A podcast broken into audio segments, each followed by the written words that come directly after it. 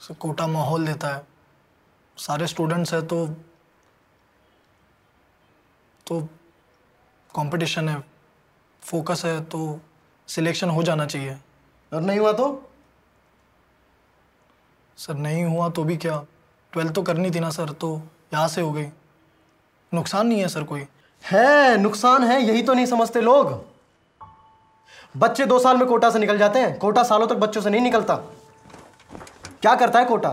तुमको दुनिया से काट के अलग रख देता है। फिर कहाँ किसकी सरकार गिरी, किसकी किससे शादी हुई आईपीएल किसने जीता?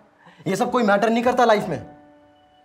माँ बाप, भाई बहन, रिश्तेदार, दोस्त यार, सब पीछे छूट जाते हैं। और यहाँ पे तुम रह जाते हो अकेले। और बसता क्या है? आईआईटी यहाँ पे दिन रात सिर्फ़ आईआईटी आईआईटी करते हो तुम। और इस कच्ची उम्र में जब किसी चीज़ को इतने दिल से चाहते हो ना, फिर दो ही चीज़ें होती हैं। अगर मिल गई तो सुकून है, चिल है।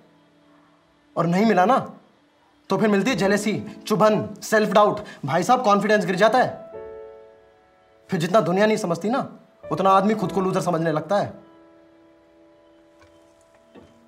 फिर कितना से कितना अच्छा कॉलेज मिल जाए? अच्छा नहीं लगता। आईआईटी तो नहीं है ना। सात साल, चार साल ग्रेजुएशन के और तीन साल जॉब के। सात साल लगते हैं इस दो साल के सदमे से निकलने के लिए। अब फ्रॉडबाजी की सजा पता है कितनी इंडिया में? सात साल।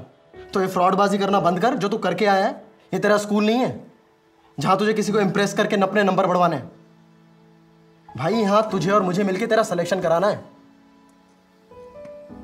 और वो ऐसे थोड़ी होगा रट के कॉपी करके। गलत दिखाते हैं फ़िल्मों में कि रट रट के किसी का हो रहा है सिलेक्शन आईआईटी में चतुर नहीं जाते हैं। सिर्फ़ रेंचो जाते हैं। थ्री इडियट्स देखिए ना। तो ये जो बैच वैच से मर्डर, ये तेरा सत्य है। एक्सेप्ट कर। क्या सर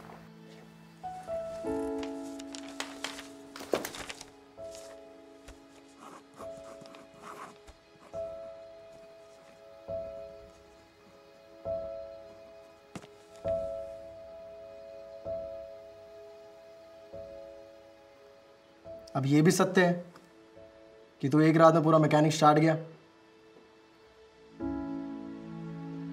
तो फाइटर स्टूडेंट तो है तू, और एक टीचर को सिर्फ़ उतना चाहिए होता है।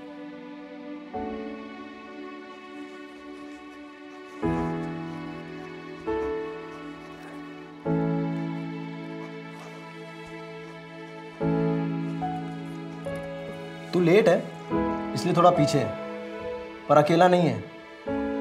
लास्ट मोमेंट तक लड़ेंगे आईआईटी क्रैक करेंगे। ठीक है?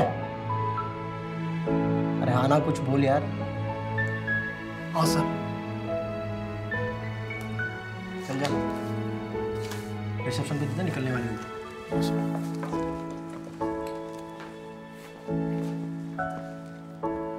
सर ये बचे हुए बाकी आर्ट कैसे करूँ?